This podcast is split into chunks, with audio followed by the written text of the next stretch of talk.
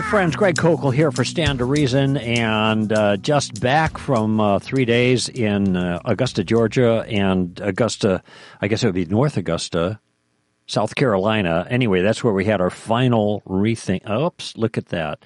Our final reality of the season. It's actually illegal for me to even use that word on the air, so I hope I don't get sued. But in any event, somebody else owns it. That's the deal.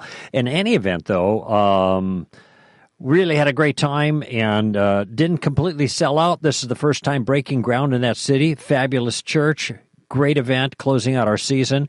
We actually had 100 more than I thought we had uh, at the beginning. We closed out almost at 700. Church holds a little over a 1,000. And I predict that next year, because these things have a momentum to them.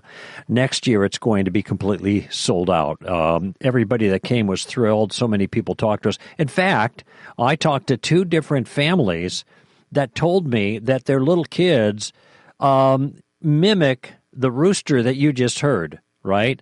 So when the rooster comes on, they're listening for that because their parents listen while they're driving and they plug in the MP3 or whatever. They hear the rooster and the kids are doing the cockadoodle doo. So I mean, that's uh, it's interesting what sticks. Hopefully, with those kids, some more things will stick. Uh, a couple things just to get uh, launched here today by way of announcements. Um, tomorrow, Wednesday, April 27, 12 p.m. PST, to the point live with Jon Noyes on Facebook, Twitter, and YouTube. So that's tomorrow, Wednesday.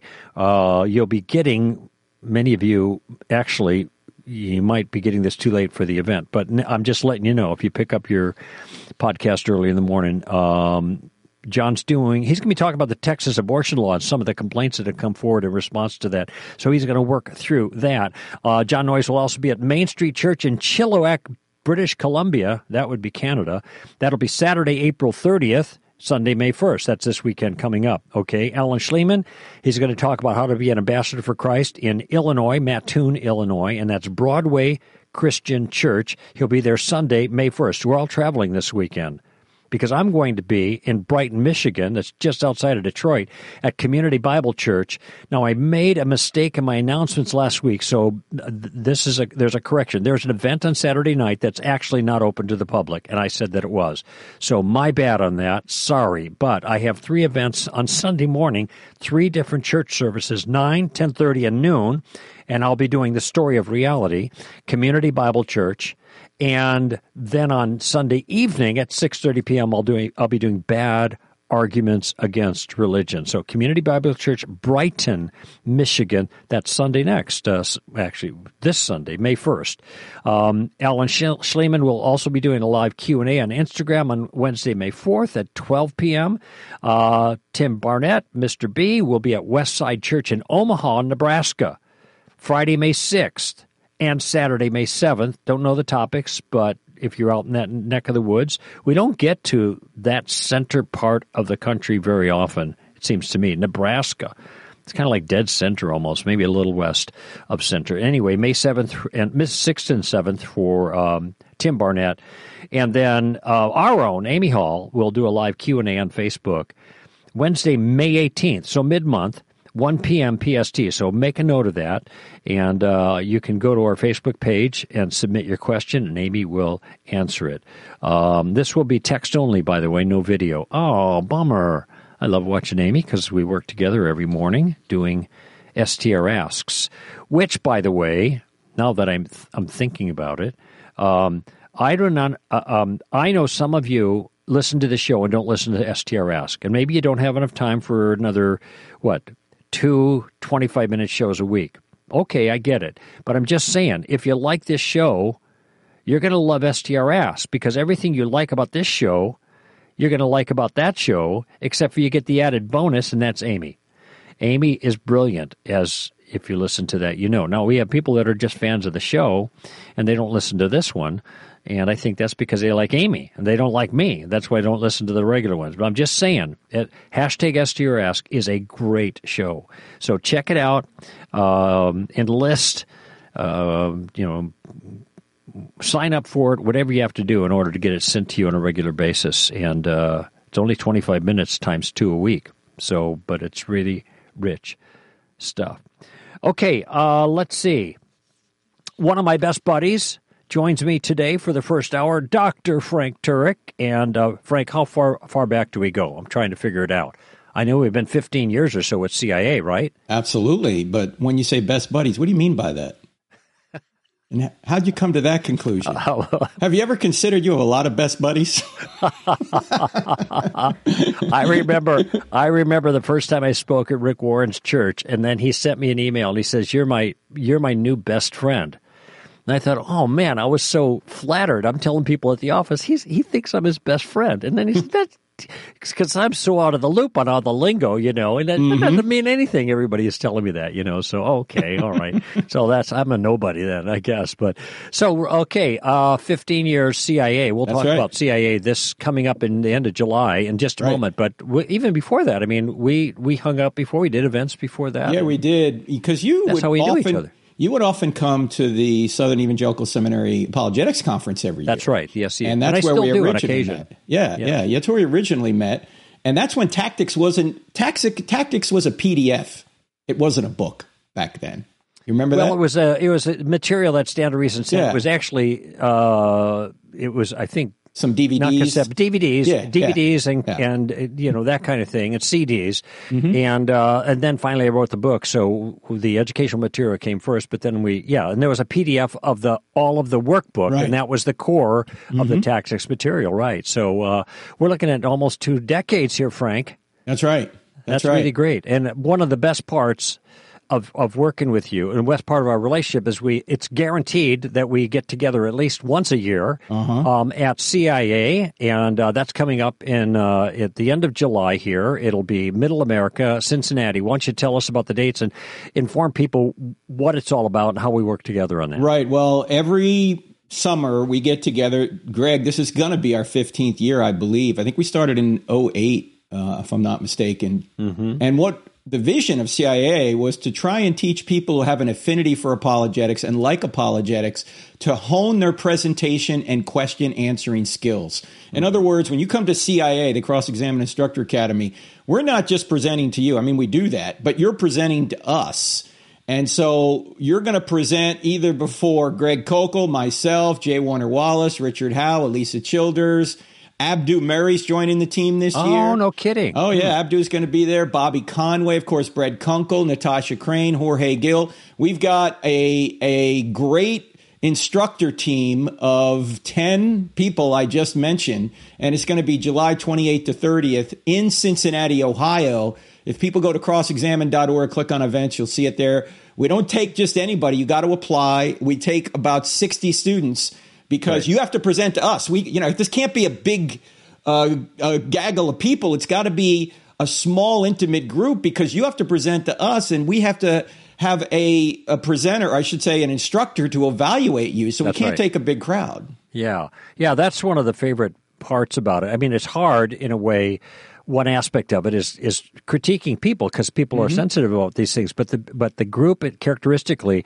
comes to these events uh, hungry to learn how to improve, and so right. each of us and they present be, before they have one group of presenters. So you're with the same four or five people that present in two consecutive days or whatever, but um, there are different instructors. So the mm-hmm. second time you're getting feedback on the talk that you give from a different instructor. So it's a it's a great opportunity. Plus, what I like about it too, Frank, is that um, we're all kind of uh, it's it's like a one big happy family. Yeah. So when you have 60 people and 10 instructors, you've got uh, a lot of interpersonal interaction because we're spending an even two and a half days together, you know, right. doing all of this. So there's a we're lot having meals together. together. Yes. Right. Yeah, it's great. And so, anyway, um, so to, the sign up particulars, finances, uh, lodging, how's that work? Yeah, they go to crossexamined.org, click on CIA, uh, the event there.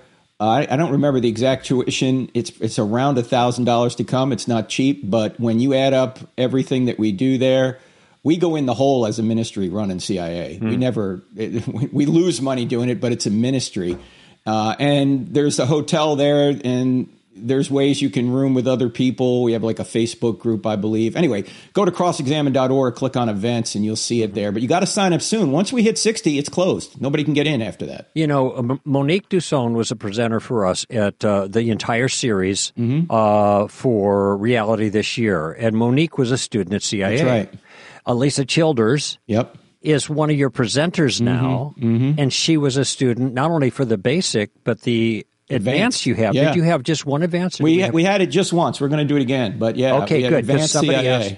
Yeah. Somebody asked me uh, just this weekend in Georgia mm-hmm. uh, about the advanced because mm-hmm. they had already taken the uh, the regular and they wanted to go around for another round with uh, with us in the advance, and that's where I met Alisa. I, I don't remember her from the regular thing, though I did jury her talk. You did, you know, and yeah. apparently she said you you thought I did pretty well. Well, uh, yeah, okay. And then I remember her from the second session because she brought a piece of her writing to me uh-huh. and wanted me to go over it. And then uh, she chuckles because we, even on the air, she's told me this when she interviewed me for her own podcast. She said, "Yeah, I, I gave you my best." I said, "Bring your best work," and then I go over it and start working, and I look up. I say, "Is this your best work?" she was floored, but it really helped her. And the next mm-hmm. time I read what she wrote, I, I, I said, "You need to write a book and get an agent." And uh, contacted her. You gave me your contact information, and now look, she's one of the most successful Christian podcasters around, and she has got a wonderfully successful book in another gospel. But see, th- this is the kind of fruit, Frank, that mm-hmm. your efforts over the years, fifteen years running now, have borne with CIA. So I, I can give it a highest recommendation for those of you who are in play. That is, you're doing something. You're not going to get C, get into CA and get a, a jump start. Okay, we want people that are in motion already, and then we can take what you're doing and make it better.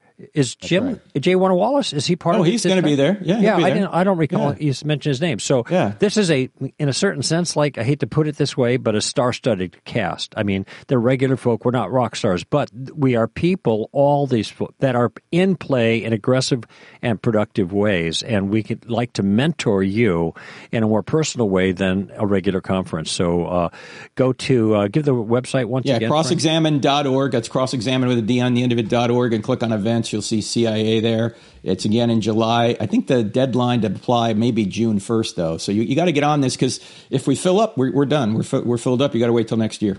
Yeah, that's right. And the dates, once again, I know it's right at the end July of July. 28 to 30 in okay. Cincinnati, Ohio. Yep. Now, this may seem macabre, but I already worked this out that I think it's July 30th is my dad's death age compared to me. So if I lived through CIA, I would have lived longer than my dad. I don't know. So that might be something to celebrate. Are we going to celebrate that, Greg, on the last day of CIA? Greg's still alive. Greg's there's, still there's alive. a death watch on Greg. Is he going to make it through the day? All righty. Okay, so Frank, you've got a new book out with your son. Mm-hmm. Okay, also another Frank, but he goes by his middle name, right? Zach. Zach. Yeah. And uh, so this is called this new book, and we're going to spend the rest of the hour probably talking about it. Um, Hollywood Heroes and subtitled How Your Favorite Movies Reveal God. And by the way, NavPress really did you good because they sent me a box with your mm-hmm. book in it and some popcorn That's and some right. candy some you know, and a yep. certificate for it. You know, they really tricked it out. So uh, my, I tip my hat to NavPress. I got to talk to Zondervan about that, you know. hey, what's going on? Well, you and rate, Greg. You rate. You got the big box. Some people didn't get the big box. You got the big oh, box, I Greg. Get it. Okay. All right. That's right. And uh, Abdu is a new addition, I think, to the he squad. Um, mm-hmm. I'm going to see Abdu next, uh, just in a couple of days, because I'm going to be speaking in Brighton, just out of Detroit, and he's centered in, De- in Detroit. But t- tell me about this book, Hollywood Heroes: How Your Favorite Movies Reveal God. Uh, why this book? And wh- why why did you guys write this? And uh, what did you what did you write it for?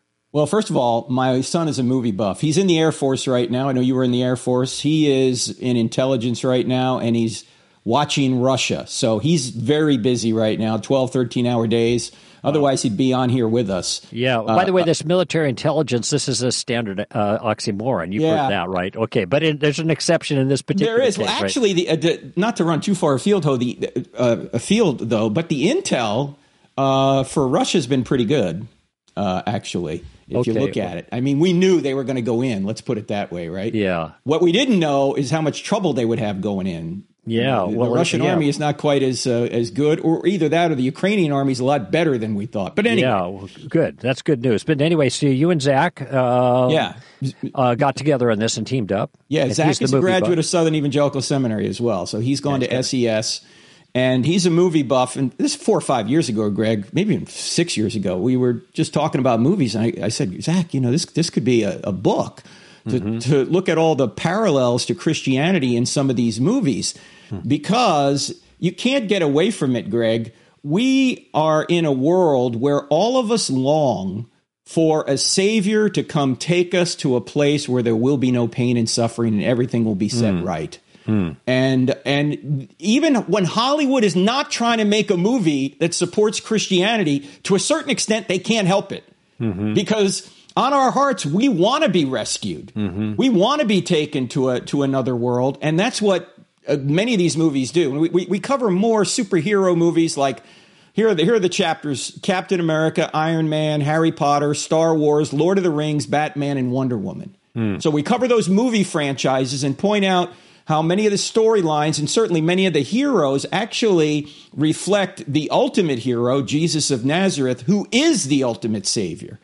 And so the, the final chapter is about the ultimate hero, Jesus. And so, with all the negative stuff coming out of Hollywood, we thought, man, there's some good stuff coming out of Hollywood that we can actually get young people who are interested in these movies to now consider Christianity. I'm reminded of what uh, Tolkien told Lewis. You know, Tolkien was always excited. I mean, Lewis was always excited about uh, pagan dying and rising gods, and they really enthralled him. And one day Tolkien said to him, How come you're enthralled with these dying and rising gods everywhere but the New Testament? Huh. And uh, and Tolkien said, "You're you're into all these myths, but do you know that Christianity is the true myth?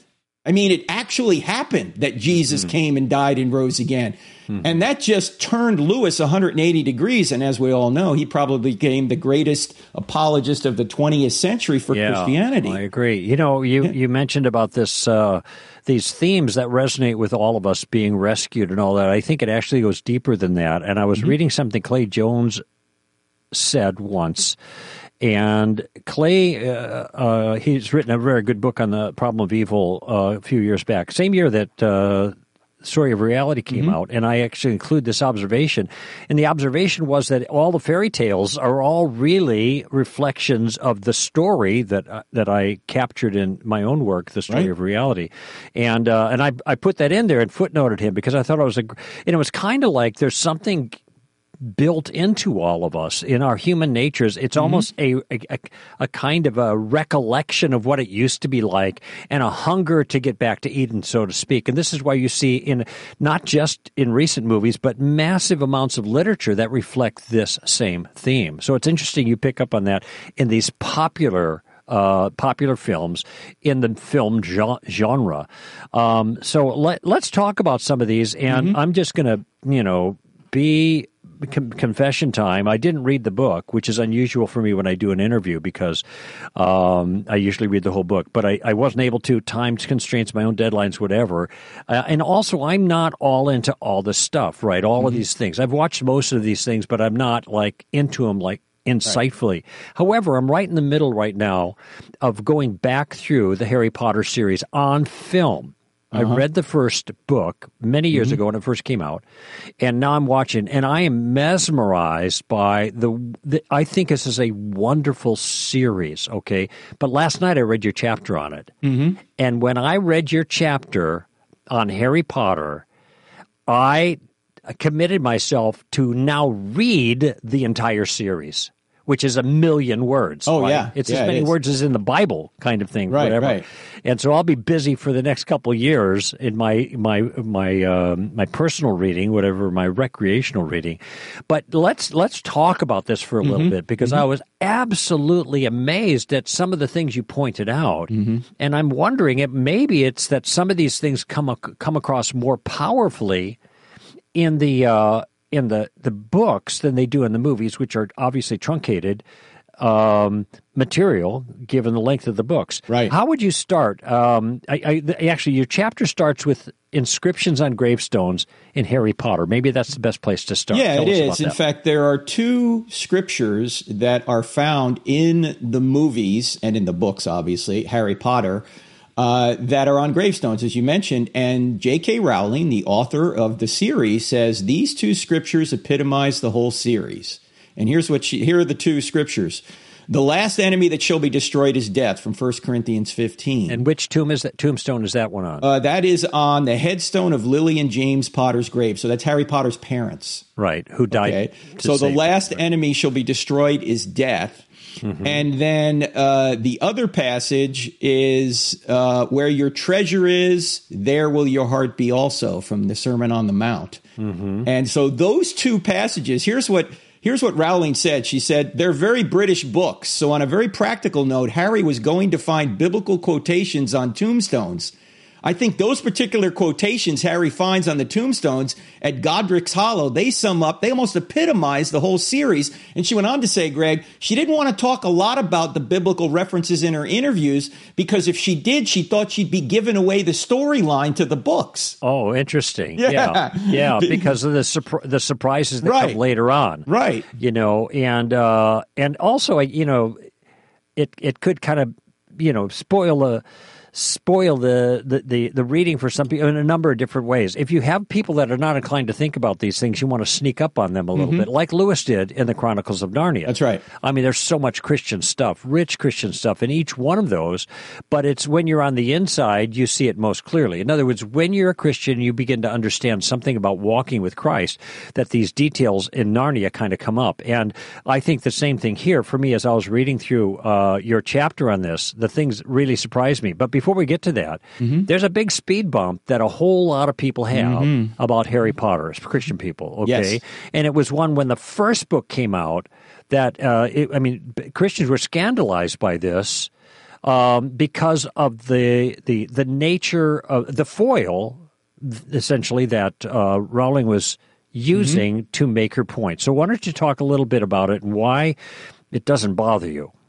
These Yeah. other things supersede it or whatever. Go ahead. Well, look, I defer to parents. If they don't want their kids watching something, I'm with them. Okay. If you don't want to watch Harry Potter, that's fine. Uh, however, I think we have been a little bit inconsistent because we look at something like Harry Potter and say, well, the occult's in Harry Potter. Well, the, the occult's in Lord of the Rings, too, right? I mean, Gandalf's a wizard. And I don't know any Christian that thinks, well, we ought not watch Lord of the Rings. I mean, Right. it's supposed to be a, a story that parallels Christianity, according to Tolkien, who was a very devout Catholic, as you know. I mean, Chronicles of Narnia has some of that in it, too, right? Right. And we don't say, well, don't, don't get involved there. Rowling says this. She says, Harry enters this magical world and he thinks it will be an escape, but it's not. He said, human nature is human nature, whether, whether or not you can use a wand. In other words, she says, the magic in there is just because it gives young people power that they don't have, right? If they could do mm-hmm. magic, they'd have power that they don't have. Mm-hmm. She doesn't really believe that in real life, but she's saying that just that's not the center of the story. The center of the story is that Harry needs to act morally to save his universe, which Right. is the same thing Jesus needs to do. In Yeah. fact, there are four parallels between um, Harry Potter and Jesus, and this is why, Greg, in the book Hollywood Heroes, here's the first line of the Harry Potter uh, chapter, and a lot of people are, are probably going to get annoyed with this, but here's what we say: arguably. There has not been a single fictional character in po- in modern or in popular modern literature and film that has more in common with the life, death, and resurrection of Jesus Christ than Harry Potter. People are going, "What? That's the one we boycotted." Yeah, I know. Maybe Yeah, we right. boycotted a little bit too fast, a little bit Yeah. too quickly, right? yeah. So Well, here, but- are the, here are the four things: Yeah. prophecy, morality, death, and resurrection. In other words, uh, just like Jesus is prophesied to be the savior of this world before he arrives, so is Harry Potter.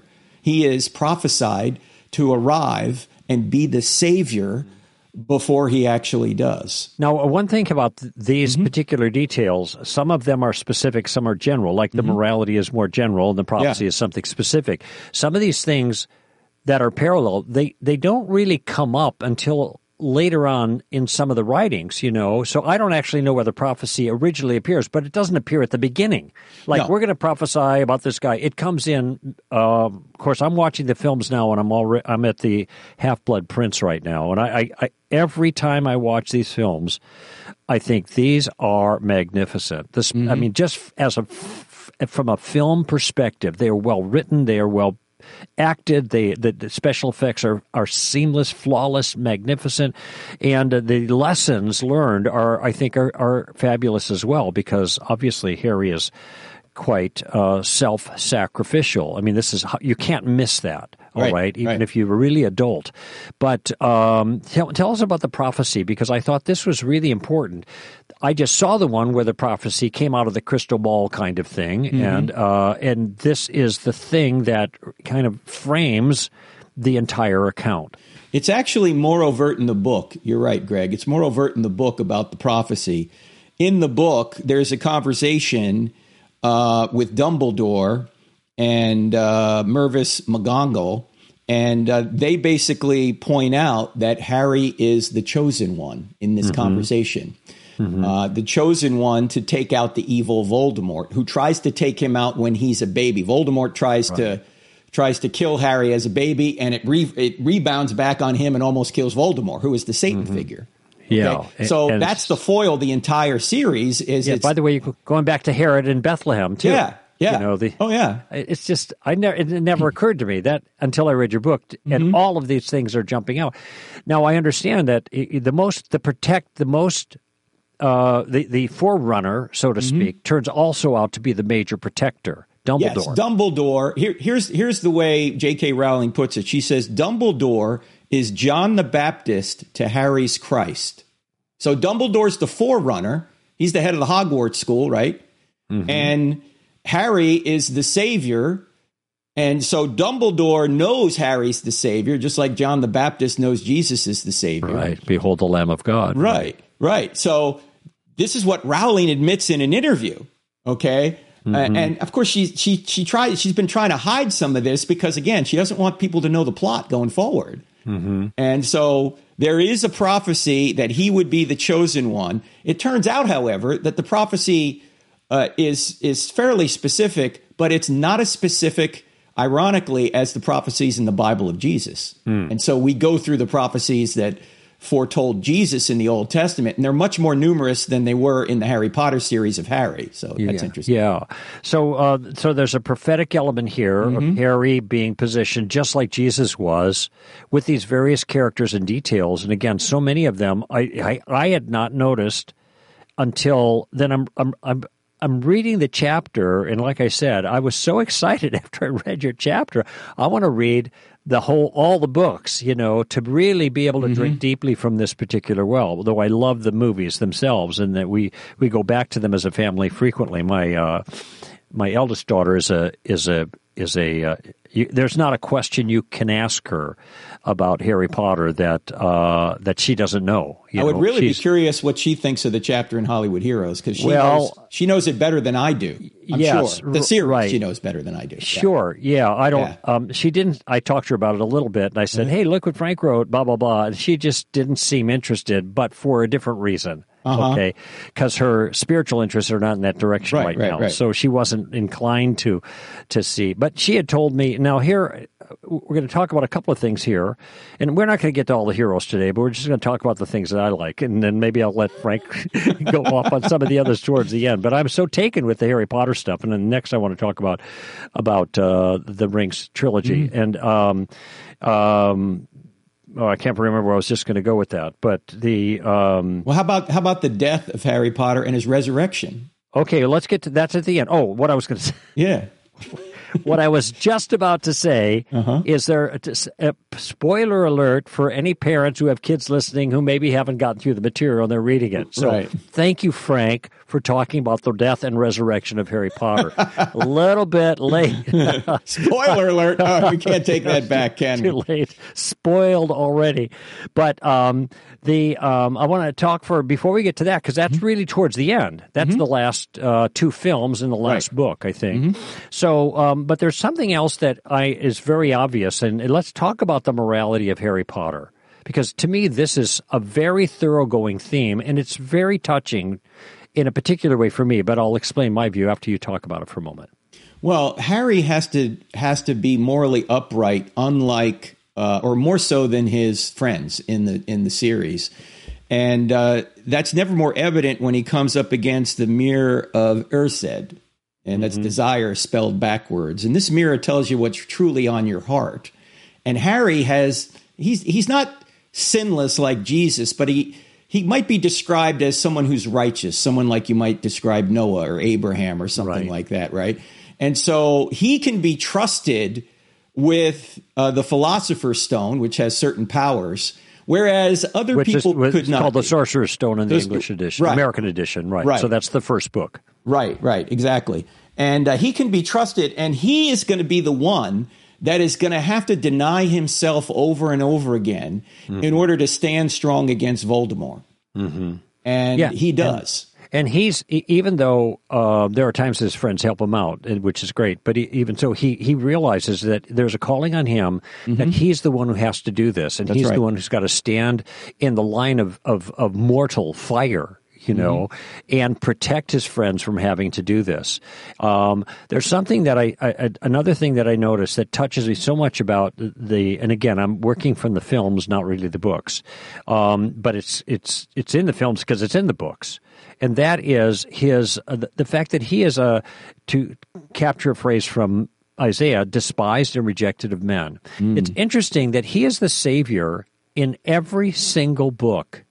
But there are also long periods in any episode where he is uh, he is he, he is looked down upon for some reason. They mm. think he's grandstanding, you know, right, for example, right. in the Goblet of Fire and all this other stuff, and, uh, and that is the only uh, film or book where at least the film ends with him um, not being vindicated.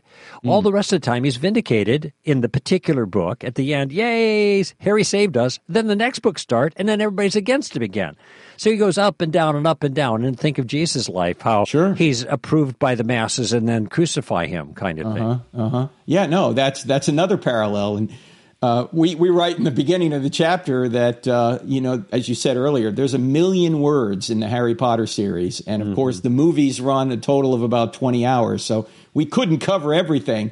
But we're trying to talk about how Harry Potter is the savior of that world, just like Jesus is the savior of our world. Mm-hmm. And he does so, spoiler alert, by being prof- being prophesied as the Savior, living the moral life necessary to do it, then dying and rising again. And when he rises again, he protects his friends. He's yeah. the Savior of the world. This was another thing that I got, and I, I have seen the last films uh, that covers the last book, the last two films, and I, I remember the episode, but um, there's this really annoying um, book where that gal from the Ministry of Magic takes over everything, and you just can't wait for her to get axed somehow, you know. And then the then the the, the, the giant comes and grabs her, and then the the uh, the horsemen, whatever they call those things, carry her away, and it's like, oh man, I'm glad she's gone, but what that sets up is a circumstance where Harry has got to secretly train the rest of the students because he's mm-hmm. the expert in in using the skills.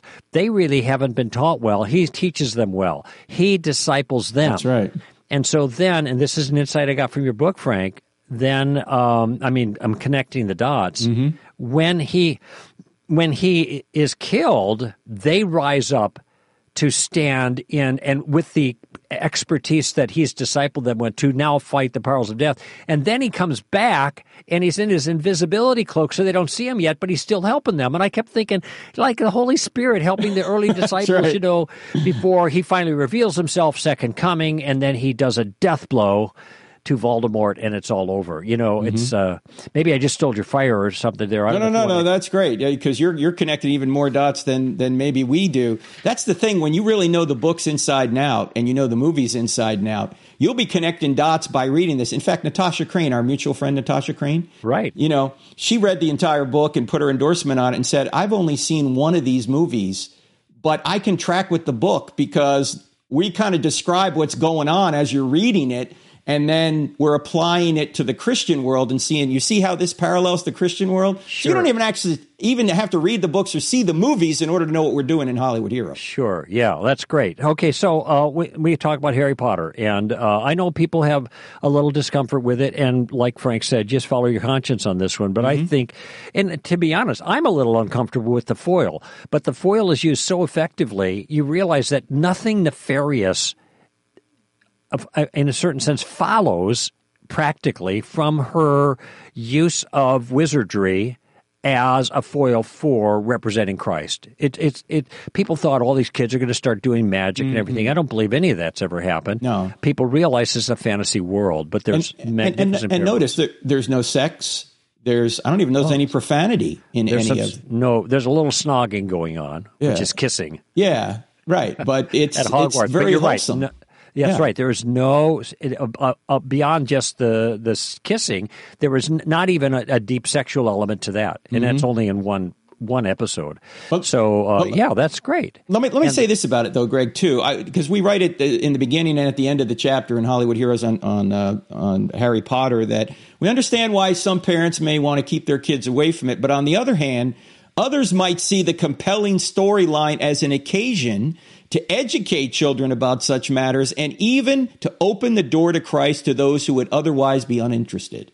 Right. That's, I mean, kids everywhere know the Harry. Adults know the Harry Potter. You Right, know that you're right. you're 71 years old. You know the Harry Potter story, right? I mean, you could you could have a conversation with somebody about Harry Potter and point out the parallels to the Yeah. real world. Yeah. That Jesus is the savior, like Harry Potter's the savior of his world. Jesus is the savior of the real world. Yeah, and uh, Harry Potter is a, a profoundly appealing character. Mm-hmm. He's the one who's always willing to say no to his self interests. He's not going to win the cup. He's not going to win the prize. He's not going to, if it means that someone else in trouble gets neglected. He's always going back to help the other guy. Mm-hmm. And that's where the, the one boy gets killed, uh, you know, in that one situation by Voldemort, you know, but he went back to save this yeah, and then he says okay we're both okay now let's both get the the the, the big prize together. We'll both, we'll share the prize. And so you see that self-sacrificial um, element in in in in the most powerful person of the movie, or at least becoming the most powerful. You got Dumbledore, but and he proves himself as the chosen one to be so. This reminds me a little bit of our friend Tom, Tom, Tom, Tom, Tom, hmm, wrote the book uh, "Too Good to Be False." Tom Gilson, yeah. Yeah, Tom Yeah. Gilson, and uh, and he reflects on Jesus as a unique character of history who has all this power and never uses it illicitly. Mm-hmm. Who ever does that in fiction or anything? Yeah, yeah, Harry And doesn't so- either. Yeah. Mm-hmm. and so we have Harry as a parallel here because he's a parallel with Christ. Mm-hmm. Okay, magnificent. Okay, let's let's um let's let's let's go to my my second favorite of this, which Mm-hmm. to me was the most thrilling work of literature I'd ever read in my life, which is the Lord of the Rings trilogy, and uh, the preface to that, which is The Hobbit. And uh, up until now, I, I when I go and read the rest of these, I might change my mind. But this is a magnificent um, work that has stood the test of time. It had a slow beginning. You know, Lewis Tolkien started, and then Lewis came out of nowhere and had all of his chronicles published, and Tolkien's still trying to find a publisher Oh, for yeah. the Lord of the Rings. There's an interesting story behind it. But tell us a little bit about the positioning fr- from a uh, literary perspective of the Lord of the Rings and Jesus and some of the main characters. Well, the three main characters that we cover, there's a lot of characters obviously in the, the series, uh, but the three main characters we cover are Gandalf, Aragorn, and Frodo, because we think those, and, and uh, along with Frodo is Sam. Okay. Right. Now, if you ask Tolkien, who is the hero of the Lord of the Rings, who do you think he'd say, Greg? Uh, I, I I'll tell you who I would say. I would say Sam. You got it. That's what he said. It's Yeah. Sam. Sam is the hero of the Lord of the Rings. Now, for those of you who haven't seen the series, where you been? But anyway, That's right. Get a life, right? now, now Tolkien didn't want it to be a straight allegory to Christianity. He explains that. But what he did do is he made sort of three Christ figures in the movie. One is Gandalf, one is Aragorn, the king, the coming king, and one is is Frodo with the helper Sam. And what we point out is that first of all, Tolkien describes Gandalf as an angel. He's a messenger. He's the he's the strategist. Okay. Mm-hmm uh, where he he brings messages like angels bring messages to, to people. Yeah. That's what Gandalf does. Yeah, Gandalf actually is, from what I understand, he is not characterized in, in this world that Tolkien has created as an actual human being. He's a different type right. of creature that he looks is. like a human, and so he's not really a human. Uh, humans are different. That would be mm-hmm. Aragorn. Those are the mm-hmm. humans, the age of men Right. Uh, Gandalf is a different. I don't even know what they call him, but just to make the point. Right. Exactly. And and Aragorn, who is going to be the coming king, is very reluctant to take that role early on in the series. It's That's not right. until uh, the climax does Aragorn actually say, "Okay, I'm the king. You need to follow me." Yeah, like Jesus, yeah. right?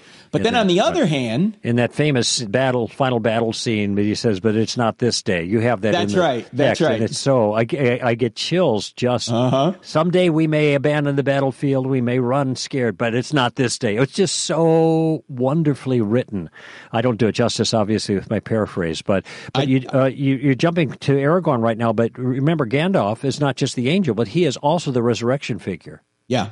Mm-hmm. Mm-hmm. Because mm-hmm. yeah, he goes he, down he, with the Balrog, right, and, and then comes back. he comes back as the shining mm-hmm. light, basically. Yeah, and you see Gandalf see the White, not Gandalf the Gray. No, yeah, and you see how how Tolkien is putting attributes of Christ in these three characters. Yeah. Okay, so he's got Gandalf doing that. He's got Aragorn, the coming king, coming right? King. Duh. And then he's got Frodo. By the way, the Return of the King is the title of the third That's book. Right. I mean, it just like knocks you right in. The, wait, I never noticed that. That's right. What's up with that? So now he's got Frodo, and we start out the chapter on Lord of the Rings by saying, if you wanted a character to be a hero, would he be a three foot tall? Person Barefoot. or creature who, who likes to eat seven meals a day, drink beer, and just love the land. I mean, live no, in a hole. That's right. You wouldn't pick him, and you wouldn't pick this this race of hobbits to to to be the the heroes, but the hobbits right. are. And uh, what ter- it turns out, obviously, that uh, the the weakness of this creature actually becomes the strength, just like in Christianity, when we're weak, we're strong. Because who does Frodo and Sam have to depend on? They have to depend on Aragorn to make sure that the orcs aren't crawling all over Mordor where they're trying to get through it. They have to depend on Gandalf for all the wisdom he imparts throughout this entire process. But at the end of the day, who saves that world? Who saves Middle Earth? It's Frodo. Yeah. It's it's it's it's it's the weak character, not the strong and, character. And ironically, there's, and, and, again, spoiler alert, but I, I, feel a little silly like yeah. giving a spoiler alert for Lord of the Rings, uh-huh. but it's it's Gollum who rescues mm-hmm. Frodo from his change of mind in the last scene there, at least at the Mount Doom, where he's about to destroy the ring. It is it is the the evil Gollum that ends up rescuing Frodo from his own shortcomings there as he's getting bewitched by the ring and des- decides to keep it, just like the king who was the forebearer of Aragorn, did this exact same thing. So, but uh, then the king gets, then the ring gets destroyed, and Gollum gets destroyed, and there they are, and then they get rescued by the mm-hmm. the eagles from this. You know, it looks like they're done for. There's molten lava all right, around them. Right, right and uh, and of course that that changes the the last battle at the at the at the northern gate there is resolved when against incredible opposition uh, and once the ring is destroyed everything that um, that um, uh, who's the bad guy with the big eye uh, uh, uh, Sauron, yeah. Sauron created, Sauron, yeah, yeah, just evaporates as well. It goes to dust. So well, isn't that interesting though that Sauron thinks that the um, the victory from uh, from the other side is going to come through force. So he's using force to try and That's prevent right. Aragorn when the victory comes through weakness. Mm-hmm. See the, the victory comes through sacrifice, which of course yeah. is, is, and and and what what better imagery could you have uh, for uh, God carrying you through difficulty than Sam carrying yeah, Frodo my. through Mordor? Yeah, right? literally carrying him up yes. the last slope That's in right. order to accomplish, you know, and uh-huh. uh, it's so touching. It's so completely touching, and and Sam is so completely devoted. Mm-hmm. Uh, uh, there is a line in there where he said, "I got to go to Mordor alone," and Sam says, "You're right, and I'm going with you." I'm coming with you. That's right. something, something like that. and, and, and he says, he "I starts- can't carry the ring, but I can carry you." That's right. And it- That's right. It's and, really and of course, it, it seems to me, Greg, uh, although Tolkien left this up to the reader, that the ring represents human depravity. Like nobody can handle the ring, right? If they get too much, if they get the ring, it goes to their heads, right? Uh-huh. That's right, And, and- and only the weak, only the ones that rely on God can deal with depravity. Only the ones that don't want the power that it Mm-hmm. gives can it can can deal with it. And this is why um, neither Aragorn nor uh, Gandalf even touch the ring. Mm-hmm. That's right. Mm-hmm. They never even touch the ring because they know that they're vulnerable. But Frodo doesn't. I'm sorry. Yeah, Frodo. Frodo doesn't have the same vulnerability. Right. Although we do see it at the very end, but it's it's so much more modest. He's the one that can be the safe keeper because he's the blessed are the you know the the merciful. You know, they it you you see kind of captured in all of those. Um, those beatitudes, the, the characters of Frodo and Sam, you know, the personalities there. So, okay, we got 15, maybe 10 more, 12 more Yeah. minutes to go. So, you pick out who is your next favorite superhero that you'd like to talk about. Uh, actually, one of Tony my fav- Stark, I know. my favorite is Tony Stark, Iron Man, because there's so many. I mean, Tony Stark is is unlike say Captain America. Captain America is morally good all the time. Yeah. he's already a hero based on his nature. But Tony Stark needs a lot of development, right? Yeah, Tony he's Stark. Yeah, that's Stark. right. He uh, he He's is- Stark. He's a Stark character, and he needs he needs some development. He needs some sanctification, right? He starts out as a a billionaire playboy, immoral arms dealer who sells his uh, weapons to terrorists. Winds up one of his own weapons hurts him, and he has to have a device put in his chest to guard his heart. Now, this is important for me, Greg, because I think mm-hmm. this is a beautiful picture of what I think is the second most important verse in the Bible right now in our culture. The most important section, section of scripture is the gospel, obviously. The second most important comes from the Old Testament, and it's Proverbs 4:23. Hmm. Above all else, guard your heart because everything you do flows from it. Hmm. Above all else, guard your heart. The culture says follow your heart. Mm-hmm. Christianity, the Bible, God says, follow, uh, uh, guard your heart. You need to guard your heart because if you don't guard your heart, you're going to go down the wrong road. You're going to hurt yourself and hurt others. And this is a beautiful picture. If Tony Stark doesn't have that device in his chest, which is guarding his heart from encroaching shrapnel, he is going to die. And so this is kind of a, a visual representation of what Tony Stark needs to do. He's got everything a man could want. He's Solomon in the modern age. He's got wine, women, wealth, wisdom. He's got all those things, right? He's got everything to live with, but nothing to live for. He is he's empty inside. In fact, Robert Downey Jr. We have some quotes from Robert Downey Jr. in the Iron Man chapter in Hollywood Heroes, and uh, he says this guy is spiritually dead. He's got everything he, he he thinks he wants, but he's spiritually dead inside. Huh, yeah. So you, I, I mean, you, you you can ask young people. Look, Tony Stark has everything you want, and yet he's not happy. Why is he not happy? Mm-hmm. Because he doesn't have purpose. He doesn't know where he's going in life. He doesn't know why he exists. He's got everything to live with, but nothing to live for. And then for the rest of the series, you see Tony Stark inching toward hero status until, spoiler alert, spoiler alert, in Endgame, he's the one that sacrifices himself to beat Thanos and save the world. It's interesting. The actor there, uh, Robert Downey Jr. yeah, Robert Yeah. Downey Jr. Uh, he has his own interesting life too because he had a huge fall from grace. He went to prison. I think Well- he was a drug addict, What- oh, and and then all of a sudden he had this resurrection of his career, something like that, right? Mm-hmm. Well, that's what we cover in the first few pages of, of the chapter in Hollywood Heroes. We say there's hardly been an actor in Hollywood who wasn't who was better fit for the role than than Robert Downey Jr. was fit for Tony Stark. He was mm-hmm. Tony Stark basically mm-hmm. in real life almost. Mm-hmm. And Jon Favreau who was the director of this of Iron Man and also by the way parenthetically is the director of Elf the the movie uh, the Christmas movie that everyone loves. oh And- yeah, and, I, I'd never seen that one. and and and the whole goofy act- yeah the whole Mandalorian series from Okay. uh, Star Wars. That's Jon Favreau, and Jon Favreau is in the Iron Man movies. He is the guy that plays Happy, the security guard that, that is uh, Tony Stark's security guard. Anyway, Favreau kept going to the studio and saying, and saying Robert Downey Jr. is the guy. Robert Downey Jr. is the guy. And they go, nope, nope, nope. And he f- persisted to the point that Hmm. they finally gave in. It's okay. Downey's got the job.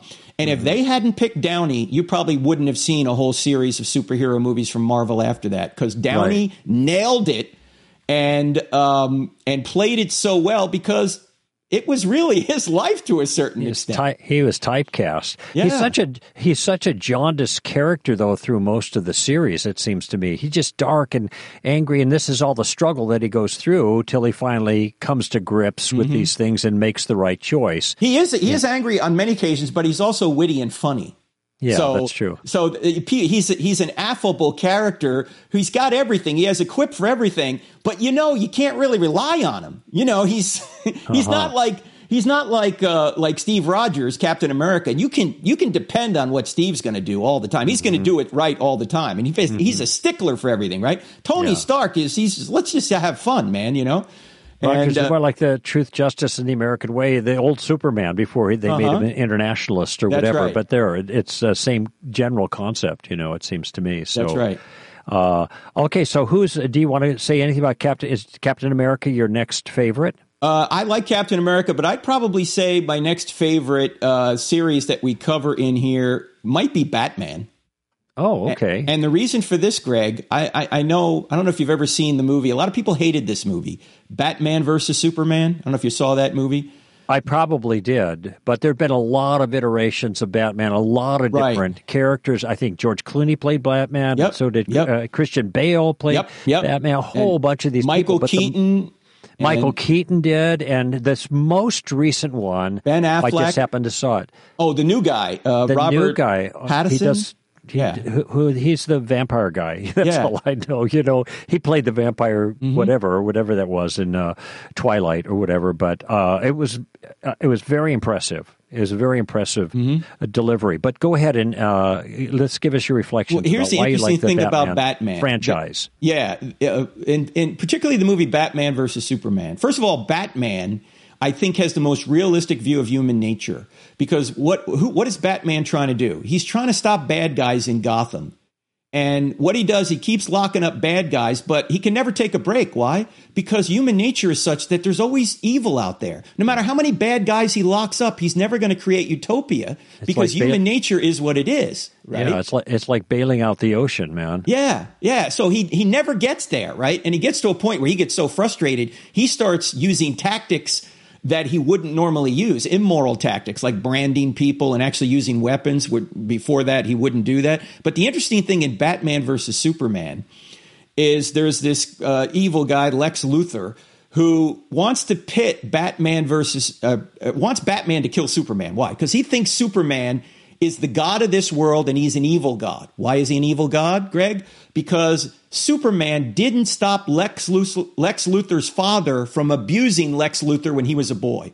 So he's mad. He's Yeah. saying, You're a bad God, Superman. You didn't come save me, so I'm going to make sure you, I'm going to kill you somehow, right? That's basically what he does. Yeah. Now, in this movie, literally, they quote Epicurus, who says, Well, if there's a good God and he's all powerful, why does evil still exist? And so Lex Luthor's actually quoting Epicurus, right? Now, here's the interesting thing about this Lex Luthor, so it, it's really a theodicy, is what Batman versus Superman is. And Lex Luthor uh, is really mad that Superman or God didn't stop his father from abusing him. But notice, Lex Luthor is not mad that God doesn't stop him, Lex Luthor, from doing evil to other people. Right. Isn't that interesting? Yeah. right? Well, that's that's the that that's the uh, that's the name of the game. All these Right. people that are complaining about these tragedies that happened to them or to others, and it upsets them. Where was God? But Mm-hmm. they they don't want to apply that logic to their own behaviors. That's right. And each of us is a party to the problem.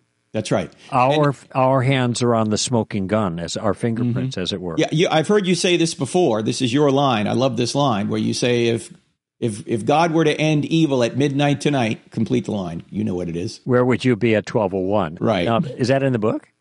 Uh, yes, it's in the book. Did I get a footnote? I don't know if you got a footnote.